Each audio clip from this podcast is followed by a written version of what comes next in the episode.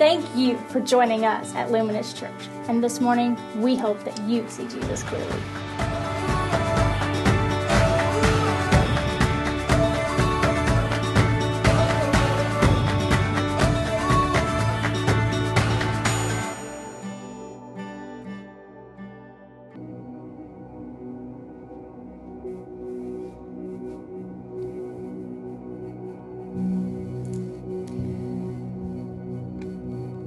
Beloved, my child, I see you, weary and faint, lost in the abilities of your own strength, struggling to stay above water, clawing for air as your personal waves crash down harder, beating against the shore rocks over and over and over. Longing, lonely, and wanting, beaten and surrounded by worthlessness, hopelessness, and rejection as it laughs, casting you out, covering your ears with its declarations that you are leftovers, waste, damaged goods, representing no one, belonging to no one, because you are no one. Hurt being the one who betrays your mouth, isolation becoming your home and your mind, body, and soul, outwardly masked by being independent. When truly you're just sinking in a sand of despair and desperation to be seen, be heard, and to belong, clinging on the world's grains of sand that continuously fall through the cracks of your hands, holding on so tight to what seems like something, only to disappear into nothing, longing for your heart to be provided for on this lonely, lost shore. Be still, my beloved, my child. Come to me, take a deep breath and let go, and you'll see. All along I've called you my own. I've already made you a home. My doors are flung open and my arms are ready to embrace, to wipe away every tear from your face, covering your past with my grace. Do you know who you belong to? I am that I am. By a single breath, I can melt these lands. Heaven is my throne, and earth is my footstool. Eternity dwells within me. And yet I humbled myself and came to this place, to the lowest form of creation's race. As I grew up with all the temptations, the struggles, iniquities, and all, rejected, cut off by my family, my bride, my friends who denied me. You see, the Father knows what it feels like when you lose someone, as they ridicule, pierced, and murdered me, my Father's Son. But by His Spirit, I was the one to overcome all, arising and conquering. Death and the grave cannot hold me. I did it willingly because it was you. It was you I was always wanting. You see, it wasn't this one-time event. It was an event from the beginning to the end. As the true vine, I wanted to graft you in, to inherit, bearing my fruit and everything that I am and have to give. So awake now, my children, and live. Not as the world says, adoption or leftovers, orphans, mindsets, staying afloat, or just as survivors. No, not at all. Live, believing and knowing that you were always my sons and daughters. You are mine, belonging to me. I am that I am. I'm coming back for you. Don't you see? Holding the seven stars in my hand, I will march with the fullness of love on this land. And on jealousy burning in the fire of my eyes, I will split these skies.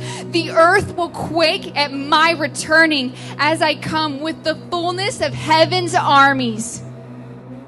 It'll be like no other day, longing for you for two thousands, over two thousands I've prayed. And now I will have my way, and I will get the final say. Your sorrows will be washed away as hell mourns out because it's the end of its time. I have you, and I will take you, you as my bride. With the fullness of my glory, you will shine, beautiful, spotless, and victorious. So, my beloved, you see, it's not just personal to you, it's personal to me. Take a deep breath, look up and let go. Trust me, I have you to have and to hold forever.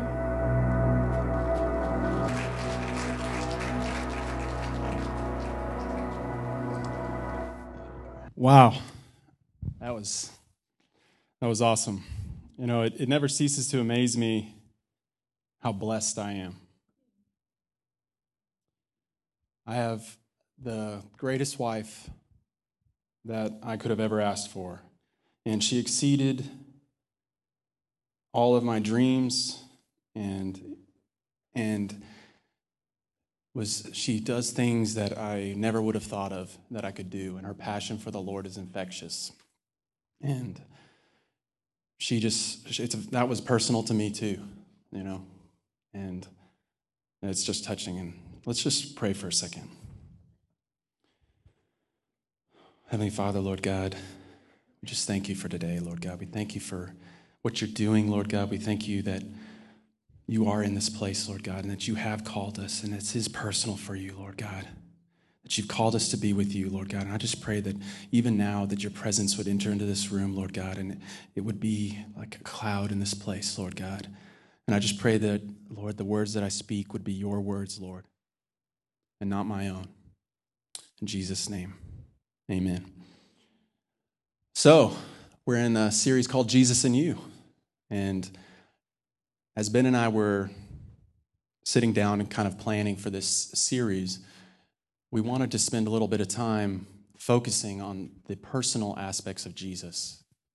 You know, oftentimes we, we do get kind of hung up on, on the what's of Jesus and, and what he does and what roles that he plays. And and we do we need to know those things. We need to know that he's the Son of God. And we need to know that he created the word, the world, and that he is the Word. We need to know that he's the Son of God, like I said, and the Savior of the world. But if that's where our knowledge stops, if that's all we know about him, we don't know him. Because you have to be in relationship with somebody to know them. And so that's what this series is about. It's about getting to know Jesus and who he says he is and who he says he is to us. And so that's why we used spoken words for this series. Normally we use videos, and my brother Tyler, he does a fantastic job. Those videos are awesome, and we look forward to them every Sunday, at least I do. But for this series, we wanted that personal touch. And so we picked a few people from our congregation and, and asked them to just pour their hearts forth and let us hear what the Lord is to you.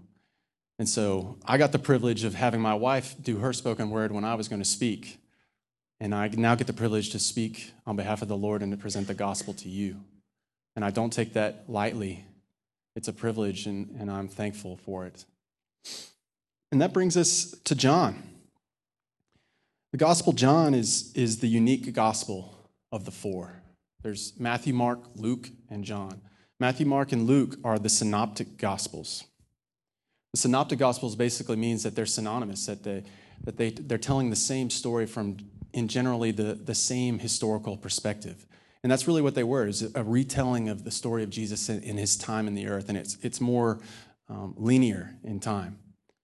John, however, is unique because John is writing not necessarily in this linear historical format, but in he's more writing to make a point. He's making an argument, an assertion. And if if any of you, when you were in college, remember this, there's a big difference between papers that we write in high school and papers we write in college. In high school, we just kind of, we read a book, and then we, we make a report, and then we kind of just basically regurgitate that information back to the teacher. We're not really making an argument. We're not making a point. But in college, they basically, they, they up the ante a little bit on you. You have to not only write a paper and write it well, but you have to make a point. You have to make an argument. It's called a thesis. And John is definitely making a point. He's making he's making an assertion. He's making many assertions, but I would say the ultimate assertion he makes within this gospel is he's he's making the point that Jesus is God. And he backs it up. He does it in a number of ways. One of the main ways, I think, is he uses he has these seven statements that he that he recounts that Jesus makes during his three years of ministry, and it's called the I am statements. And those are the statements that we're, we're covering during this Jesus and You series. And those I am statements were powerful statements because they tell us a lot about Jesus. He says, I am the light. I am the truth. And those do tell us things about him, but they weren't, that wasn't the end of those statements. Those are, in, in fact, for the Jews, those were outrageous statements. And the reason that is, is because I am held very strong weight in the Hebrew culture, because back in Exodus, Moses, when he's being charged by God to go into Egypt and to free his people and to lead them out of Egypt, Moses asks the Lord, he says, who should I say sending me? What's your name? Who is this God? And God responds and he says, I am that I am. And that's, that in and of itself is a powerful statement. We heard it in Jill's spoken word. And the Jews were very familiar with this statement. It had power, it had weight, it was a, it was a, a title.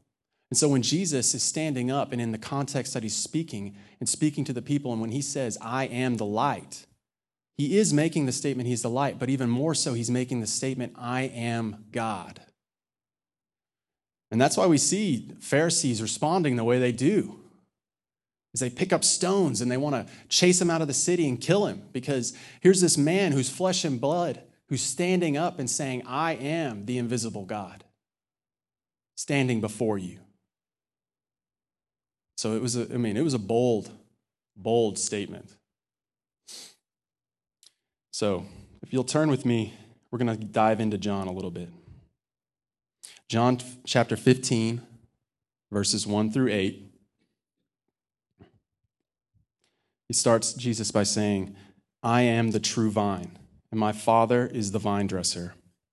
Every branch in me that does not bear fruit, he takes away. And every branch that does bear fruit, he prunes, that it may bear more fruit. Already you are clean because of the word that I have spoken to you. Abide in me, and I in you. As the branch cannot bear fruit by itself unless it abides in the vine, neither can you unless you abide in me. I am the vine, you are the branches. Whoever abides in me and I in him, he it is that bears much fruit. For apart from me, you can do nothing. If anyone does not abide in me, he is thrown away like a branch and withers, and the branches are gathered and thrown into the fire and burned. If you abide in me and my words abide in you, ask whatever you wish and it will be done for you. By this my Father is glorified, that you bear much fruit and so prove to be my disciples. That's a beautiful passage and a terrifying passage at the same time. It's beautiful because he uses this imagery. This it's, he's speaking about a metaphor of describing the vine and the branches. And the unique thing about it is, is he's using not some experience that he had, not something from his past. He's using something from creation. And I, I usually call these things like living metaphors, because it, it's something that people, they didn't have to have any kind of special knowledge to understand. They, they'd seen vines and branches their entire life. And so it was something that could go out and walk away from this mountaintop or wherever Jesus was saying this and go out and they could see vines and they could see branches and they could see it practically playing out for them. And it's just, it's an awesome, it's an awesome picture. And he's using metaphor the same way we use metaphor, the same reason we use analogies. We use meta- analogies and metaphors because it allows us to intuitively dispel information to people without having to spell it all out and spend a long time talking about it. Because there's, you see that and understand branches and vines, and there's a lot of things that you just inherently know. And I think that the metaphor, the reason he's using this metaphor is he has a point he's making to us beyond the fact that he's God. And he wants to tell us what God's creative intent was in the beginning and what his creative intent was now for us. And that intent was that God made man to be in dependent relationship with him. That's a difficult concept for some of us because we live in a very independent culture. America is very independent. I mean, look at some of our founding documents. You know, it's called the Declaration of Independence. So this concept of being totally dependent on something is foreign to us. We don't, we kind of inherently don't like it. We resist putting our faith and dependency in something else. And so it's a, it's a, it's a challenging concept to grasp, but it's the truth. And God is showing us that he made us to be in that dependent relationship with him, because a branch, as you can tell in the metaphor, cannot survive on its own. A branch must be connected to the vine. If you cut the branch off, it falls to the ground and it withers and it dies. This somewhat reminds me of a story, um, not even a story, it was really an experience. And it was this previous sun, this summer, my father and my brother and I, we took a trip. and it was to San Francisco. Um, Tyler had been working really hard. He was really tired, so he needed a he needed a break. He needed to just kind of go chill out. And my dad, my dad had just been through this stressful experience of trying to sell his business, and we just needed a chance to, as a family, just come together and, and uh, as father and son time and just spend some time together. And so Tyler had always wanted to go to San Francisco. My dad had been previously and had gone to Napa Valley, and he wanted to take Tyler and I to Napa Valley because he he loves wine, he collects it, and he he just wanted us to share that experience with him. So we we fly to San Francisco this past summer, and we we have some awesome dinners and great wine, and uh, eventually we spend a couple of days in Napa Valley too. And so we go around and visit all these different vineyards and wineries, and we visit this one called A and R. And my dad had met this this man, who the proprietor of an A and R before, and his name's Grant, and he just loved this guy. He just, because I think he kind of reminded him of himself, because Grant's a pretty entrepreneurial guy. He's he's a go-getter. He's talented. He does all these things. So Dad wanted us to meet him, and we wanted to visit with him. So we go to the Grant's estate and visit the vineyard, and we're sitting at his patio, and he's he's telling us about the process of how to make wine and how long he's been in operation and all these things. And at the same time, he's opening up these various bottles of wine. Well, finally, he comes and he opens up this, this two thousand eleven Cabernet. And he goes on to tell us how proud he is of this Cabernet. And we ask, well, why? Why are you so proud? I mean, it tastes great, but what's what's special about it? And he said that across the board in Napa Valley, two thousand eleven, critically, was a down year for wine. Wine wasn't as good in two thousand eleven. And then he goes on to tell us why. Because in Napa Valley, the weather is so perfect for growing grapes that he said the farmers really have kind of gotten a little lazy, because it's just this perfect setup. They don't even have to do anything, and the grapes are, are magnificent. They come forth, and, and they're, they're beautiful for winemaking.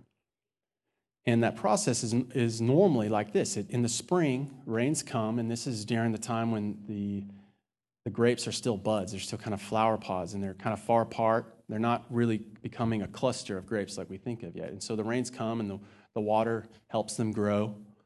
And then once the summer comes, that's when the heat comes, and, and that's when gra- grapes grow and become full clusters of grapes like we think of.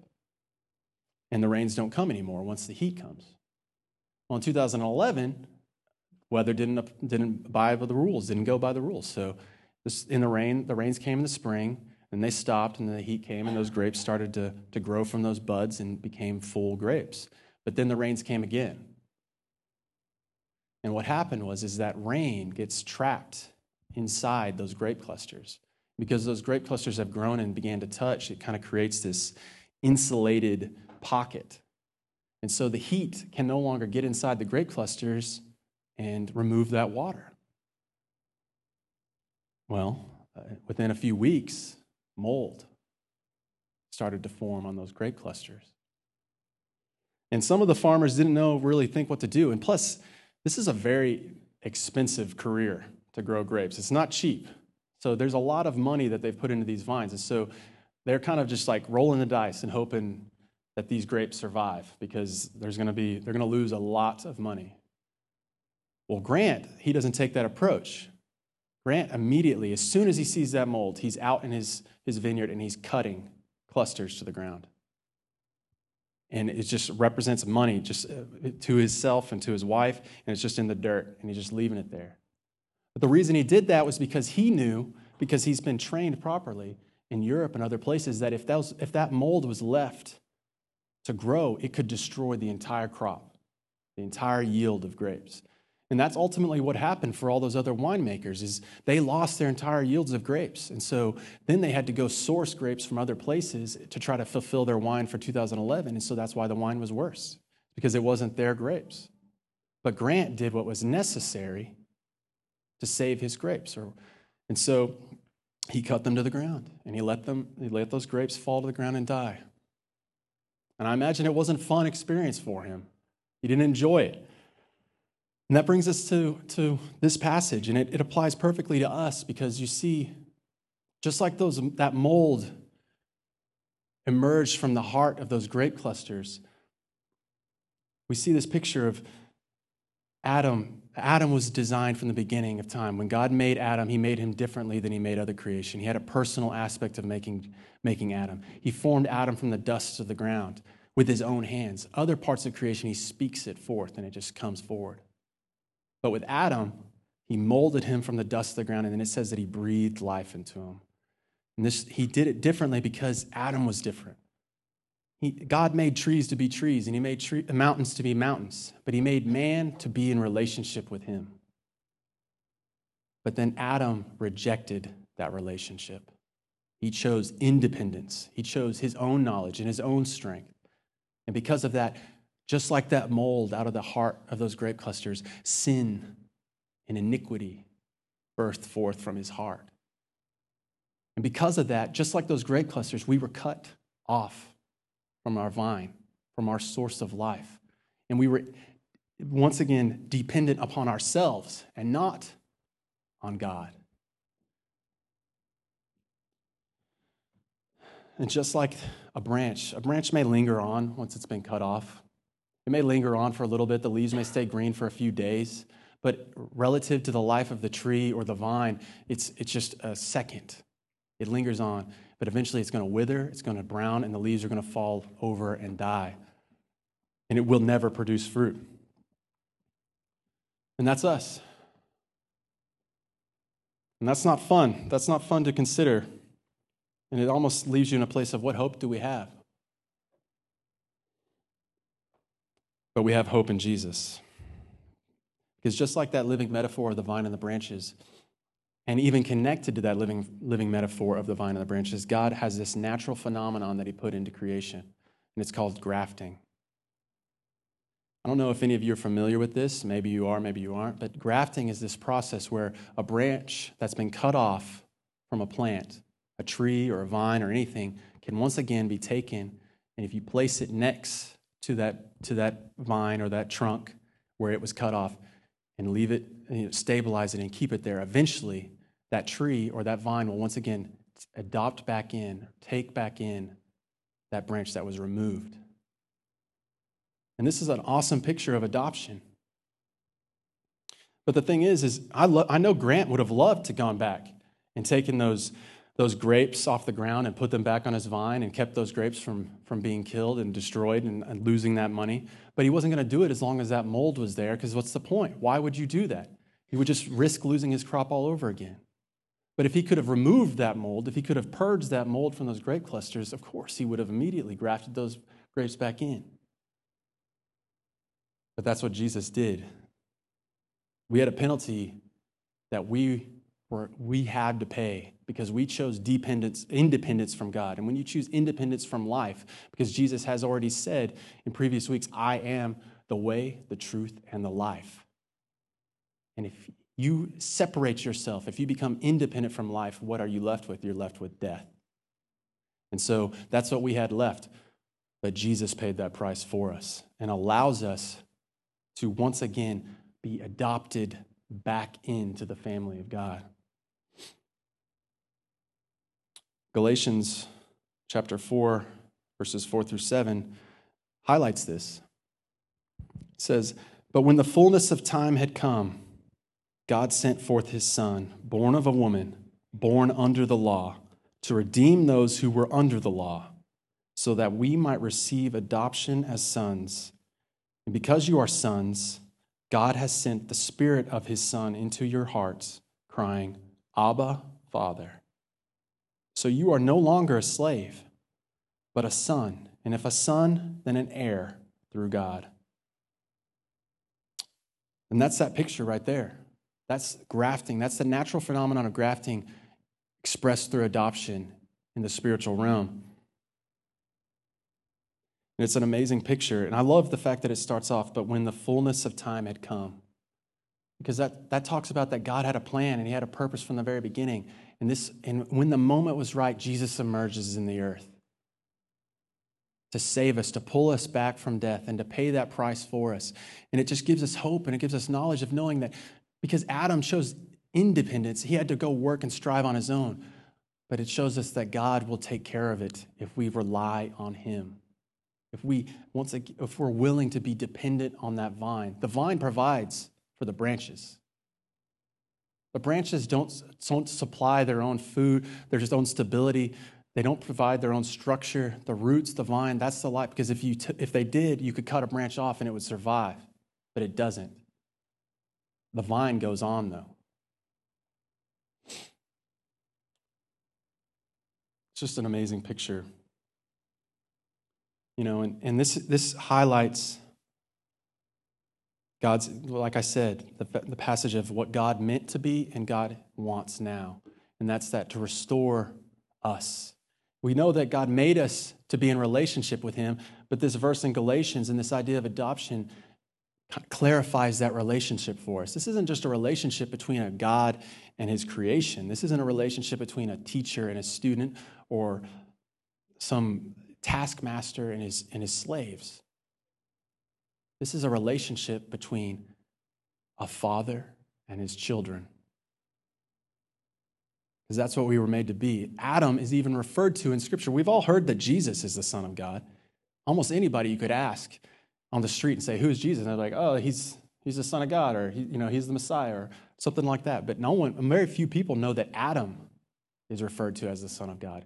In the very genealogy of Jesus, it goes backwards and it ends with the words, Adam, who was the Son of God. And that tells us that you and I were made to be children of God, to be in that relationship. And just like this, in Galatians chapter, the last verse, it says that we're an heir with him. If you're his child, you're his heir. And that was an, that was an important statement. I mean, we have heirs now. We all have wills and we do things like that with our children. But in Hebrew time, an heir was vital. We see it all the time with the patriarchs of Abraham, Isaac, and Jacob. They would, when they were on their deathbeds, they would place their hands upon the foreheads of their sons, and they would, they would pray for them, and they would bless them, and then they would give them their inheritance. That lineage, that continuity. And it was about, and even more than that, sons, especially in the Jewish culture, weren't just, they were supposed to be the very reflection of their father. And we see this, even bar mitzvahs, at, at twelve years old, the son was, was recognized as a man. And then he would spend the next eighteen years learning and studying under his father so that when he was thirty, his father would emerge to his friends and his family and he would say, look, this is my son, fully grown, fully mature, just like me. And we see, G- we see God do this with Jesus. At twelve years old, he's at the temple and he says, Jesus at the temple, and he's talking to the Pharisees and the Sadducees, and, and he's about his father's business. And then at thirty, at the beginning of his ministry, God presents his son to the earth, and he says, this is my son in whom I'm well pleased. And that is important for us to know, but it's not just because we need to know Jesus personally, but it's important to know for us, because that's what God's doing in all of us. He wants to present all of us to the earth as his son, in whom he's well pleased, fully mature. Representation of him. Jesus was the representation, the image of God in the earth, and as Adam was intended to be, and how and what we're supposed to be again. The image of God didn't leave when Jesus left. He left his body, which is us, to be the image of God in the earth today. And that leaves the question of, What are we, what's our inheritance?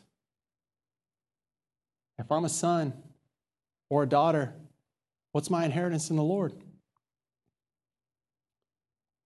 First Peter one, verses three through five, tells us, Blessed be the God and Father of our Lord Jesus Christ. According to his great mercy, he has caused us to be born again to a living hope through the resurrection of Jesus Christ from the dead, to an inheritance that is imperishable, undefiled, and unfading, kept in heaven for you, who by God's power are being guarded through faith for a salvation ready to be revealed in the last time.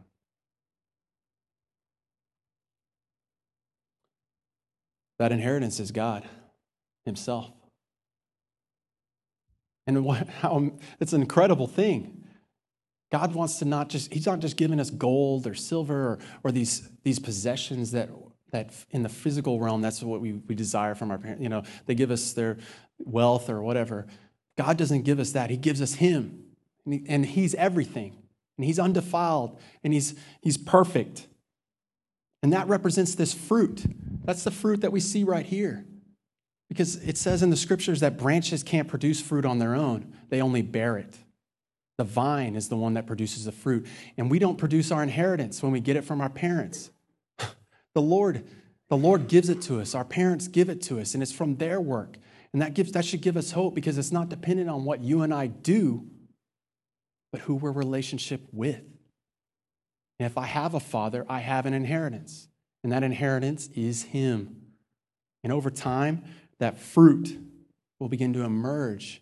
And it's in his timing. Just like it was in the timing of for Jesus to emerge in the earth, the timing for that fruit to birth to birth out of me will happen. And the amazing thing about that fruit is it's not mine. I didn't earn it. I didn't produce it. It's his. And it's literally his glory, his majesty, his characteristics present upon us.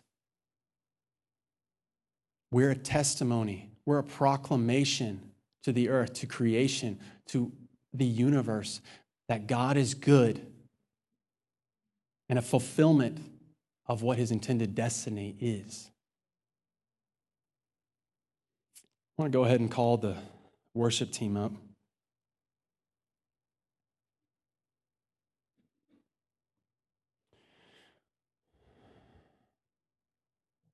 God is our inheritance. That's what God was intending when he made Adam from the beginning of time. He made Adam to be his son, and Adam chose independence from dependence on God. But Jesus came back, and, and through Adam, we were left to die. We were left in the dirt. We were, we were going to wither. We were going to brown. We were not going to have life. But through Jesus, we are once again given a way back into him. We can be adopted back into Christ. And with when, when we are adopted back into the faith, back into the family of God, that's when we come alive. That's why these songs are so perfect for today. We come alive in Christ. We're once again full and green, and our leaves are, are big and luscious, and our fruit comes forth, and it's his fruit. And if that's you, if you feel left out, if you feel cut off, if you feel like a wandering boat just out, just being tossed back and forth, and you, you feel completely alone, Jesus is here, and he's inviting you. He's inviting you back in. I've already paid that price. You don't have to die. You don't have to be independent. You don't have to produce for yourself. You don't need to worry and have anxiety about where's my food coming from, or where's my life going, or where am I, what about my kids and all this stuff. He's done it all. We just, we just have to cry out to him and say, take me, restore me, and he will. And if that's you, don't wait another moment. Don't pass on the moment when the Lord's calling you. He's calling you home. He's not requiring anything of you. He's not, it's not religion. He's not asking you to fulfill this law or this rule or do this or that. He just wants to know you, and do you know him? What father doesn't want to know his children? And if he doesn't, he's not a father. But we serve a great, great and mighty Father who's willing to pay the death that we deserved so that we can once again be restored. And if that's you, just you can just close your eyes. You can raise your hand. You can make a silent prayer to yourself. You can come forward, because after the song's over, we're going to have prayer leaders here that can lead you to the Christ. All it is is just cry out in whatever way you want. Let's pray. Heavenly Father, Lord God, we just thank you, Lord God. We thank you for Jesus, who not only came as the eternal Father to restore us to our family, Lord God, but he came as our brother, and he came as a man, and he came to restore us. He, he did what Adam could not.